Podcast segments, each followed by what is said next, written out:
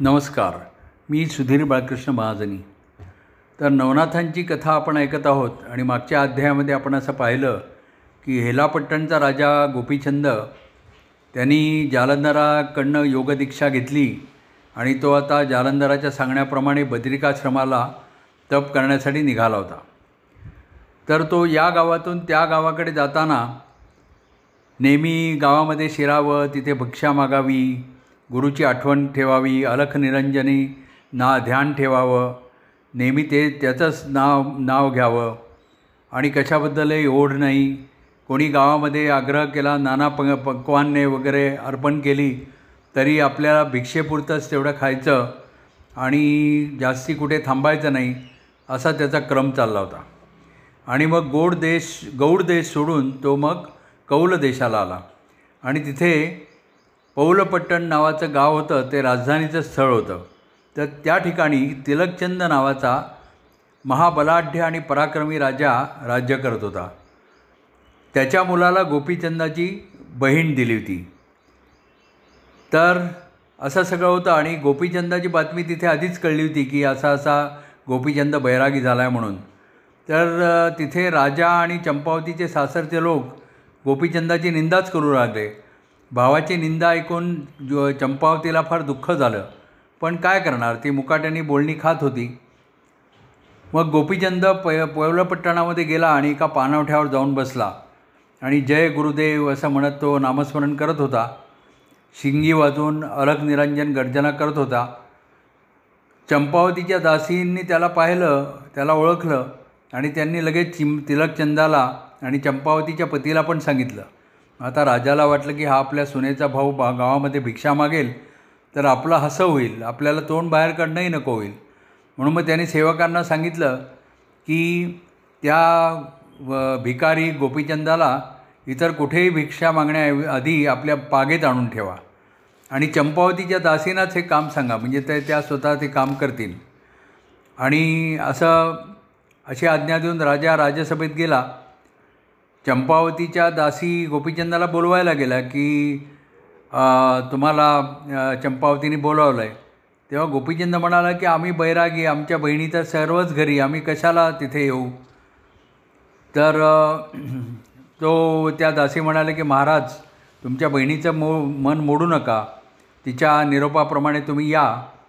आणि मग एकदा गोपीचंद राजवाड्यामध्ये गेला आणि त्याला पागेमध्ये तिथे नेलं. आणि मग राणीने उत्तम उत्तम अन्नपदार्थ वा वाढवून त्याला भोजन पाठवलं आणि दासींनी पागेतच गोपीचंदाला बसवलं होतं. तर ते ताट दासींनी गोपीचंदा पुढे ठेवलं की तुम्हाला हे राजांनी अन्न पाठवलं आहे जेवा. तर मग क्षणभर गोपीचंदाला असं वाटलं की अरे या सोय सगळ्यांनी माझा अपमान करायचं ठरवलं आहे मला पागेमध्ये बसवलं आहे मी चंपावतीचा भाऊ आणि मला असं पागेमध्ये बसवलं आहे अन्न इथेच आणून दिलं आहे पण मग नंतर त्याने विचार केला की अरे मी तर आता राजा नाही. मी तर आता जोगी आहे. मला सगळे सारखेच शत्रू मित्र हा भेदच नाही. बरं अन्न हे तर परब्रह्म आहे. त्याच्यामध्ये काहीच दोष नाही. म्हणून मग त्यांनी गुरुचं नामस्मरण करून अन्नाचा घास घेतला. आणि मग चंपावतीच्या ज्या दासी होत्या त्या चंपावतीला बोलावून त्यांनी तिला तो बैरागी भाऊ दाखवला आणि त्या दूर गेल्या. आणि त्या म्हणाल्या की अहो हा भाऊ तुमचा हा चंपावती हा गोपीचंद तुमचा भाऊ ना हा राजा आहे ना मग इथे असा का ओशाळ्यासारखं खायला बसला आहे त्याला कोणी जोगी केले? काही लाज नाही वाटत त्याला आपल्या अशा बहिणीकडे यायला? तसं सगळं बोलून तिला चंपावतीला सगळ्यांनी हिणव हिणवलं आणि मग चंपावतीला असं वाटलं की अरे धरणी दुभंगून पोटामध्ये घेईल तर बरं.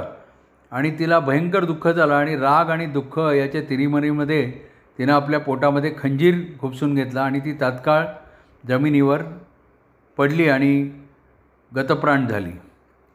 इकडे बाग बागेमध्ये गोपीचंद दासींना म्हणाला की मला चंपावतीने बोलवलं आहे तर तिची माझी भेट घालू घालून द्या. मग दासी अंतपुरामध्ये गेल्या आणि पाहिलं तर काय चंपावतीचं प्रेत रक्ताच्या थारोळ्यात पडलेलं. मग दासी एकदम कं किंचाळल्या. सगळ्या राजवाड्यामध्ये ही बातमी पसरली. सगळे चंपावतीचे धीर सेवक नणंदा जावा सगळे नाना कु तर्क कुतर्क करू लागले. की अरे भावाच्या अपमानाने चंपावतीने जीव दिला असं सगळे म्हणायला लागले.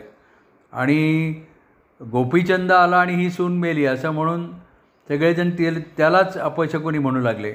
आणि मग हा सगळा कोलाहल त्या पागेपर्यंत पोचला. आणि यांनी विचारलं गोपीचंदानी की पागेदाराला विचारलं की काय झालं? तर त्यांनी सांगितलं की चंपावती राणीने असा जीव खंजीर खुपसून जीव दिला की तिचा गोपीचंद नावाचा भाऊ आपलं राज्य सोडून भिकाऱ्यासारखं भटकतो त्याचं तिला फार वाईट वाटलं. मग गोपीचंदाला खूप वाईट वाटलं की अरे आपण इथे आलो आणि चंपावतीच्या मरणाला कारण झालो. तर आणि सगळीकडे असाच बोभाटा होईल आणि या गोष्टीचा विसर कोणाला पडणार नाही हे काही ठीक नाही. म्हणून मग त्यांनी काय केलं की ज्या चंपावतीचं प्रेत जाळण्यासाठी तिकडं लोक श स्मशानाकडे नेत होते. कम गोपीचंदही त्यांच्याबरोबर गेला लोकांबरोबर स्मशानात. आणि त्यांनी असं ठरवलं की नाथपंथाचा तिरस्कार आणि हेटाळणी करणाऱ्या लोकांना आपण चांगला चमत्कार दाखवू आणि त्यांची तोंड बंद करू. आणि म्हणून मग तो लोकांना म्हणाला की माझं वचन ऐका मी गो चंपावतीला पुन्हा जिवंत करतो. तुम्ही थांबा माझे गुरु जालंधरनाथ यांना इथे आणतो. तेव्हा लोकांचा विश्वास बसेना. ते म्हणाले की अरे मृत मनुष्य कधी जिवंत होतो का? तरी तो सांगत होता की नाही नाही अहो हो सगळं शक्य आहे. माझ्या गुरूंना सगळं शक्य आहे. चार दिवस धर धीर धरा. मी त्यांना बोलावून आणतो. ते सिद्ध पुरुष आहेत जालंधर ऋषी. असं तो सगळं सांगत होता. पण लोकांनी काय ऐकलं नाही. चिता रचली आणि चितेवर चितेला अग्नी देण्याची तयारी सुरू केली. आणि मग त्यावेळेला मात्र गोपीचंद स्वतः त्या चितेवर जाऊन बसला आणि म्हणाला की जाळताय ना? चला मलाही जाळा. मग माझा जालंधर गुरु येईल आणि तुमच्या सगळ्यांचं भस्म करून टाकेल. तेव्हा लोक म्हणाले की हा वेडा झाला आहे गोपीचंद. मग तिलकचंद राजा म्हणाला की हा बैरागी आहे ना? गुरुच्या नावाने गर्व करतो आहे काय रे? काय चमत्कार करशील? गोपीचंद म्हणाला की गुरु जसं बोलतील तसं होईल. मग तिलक तिलकचंद म्हणाला की अरे असं करा. चंपावतीच्या प्रेताचा एक हात काढा. याच्याजवळ द्या. हा तो गुरुकडे घेऊन जाईल. आता तू खाली उतर. म्हणून मग तिलकचंदानी त्याला प्रेताचा हात तोडून दिला आणि त्याला जायला सांगितलं. मग तो येईपर्यंत प्रेत न जाळण्याचं कबूल केलं आणि मग तिथून गोपीचंद निघाला आणि एक काही अंतरापर्यंत तो आला त्याच्या हातामध्ये ते बहिणीचा हात होता प्रेताचा. आणि जालंधरांनी अंतर्दृष्टीने जाणलं की आता हा जर समजा इथे नगरामध्ये आला हेलापट्टणला कारण जालंधर त्यावेळेला हेलापट्टणला होता. तर जालं हा जर समजा हेलापट्टणला आला तर सगळीकडे बोबाटा होईल. म्हणून जालंधरांनी अंतर्ज्ञानाने जाणून प्रयाणास्त्र जपलं. आणि वायुवेगाने तो गोपीचंदाला वाटेतच भेटला. आणि मग त्यांनी आपलं विचारलं त्याला विचारायचं की का आलास म्हणून? मग गोपीचंदाने सगळं सांगितलं. मग तो म्हणाला की तू काही चिंता करू नकोस चल आपण दोघंही जाऊया तिकडे पो पौलपट्टणला. मग ते दोघंही आले. राजा राजप्रसादाच्या अंगणामध्ये ते दोघंही शिरले. सर्व लोक तिथे शोक करत होते. दोघांना पाहून ते लगेच उठले आणि गोपीचंद पण चकित झाला. अरे चार दिवसाच्याऐवजी हा चार एका प्रहराचा प्रहराच्या आतच येऊन पोचला. बापरे हा केवढा योगी केवढा तेजस्वी दिसतो. नुसता आगीचा लोळच आहे. असं राजा मनामध्ये म्हणत त्याच्याकडे धावला आणि सुवर्णाचं सिंहासन त्या त्याला दिलं जालंधराला बसायला. त्याचा सन्मान केला. पण त्यांनी केलेला हा सत्कार गांभीक आहे. हे त्या जालंधराने ओळखलं. आणि त्याला माहिती होतं की गोपीचंदाचा त्याने केवढा अपमान केला आणि त्याच्या बहिणीला किती मनस्ताप दिला आहे त्यामुळे कसा तिनं जीव दिला हे सगळं जालंधराला अंतर्ज्ञानाने माहिती झालं होतं. आणि त्याला गोपीचंदाने पण सांगितलं होतं. मग त्यांनी तिलकचंदाची चांगली खरडपट्टी काढली. आणि मग प्रेताचा हात हातात घेऊन जालंधराने संजीवनी मंत्र म्हटला आणि भस्म त्या हातावरच टाकले आणि सांगितलं की चंपावती चल उठून ये. आणि काय झालं चमत्कार की चंपावती चितेवरून उठून क्षणार्धामध्ये तिथे आली. आणि जशीच्या तशी होती.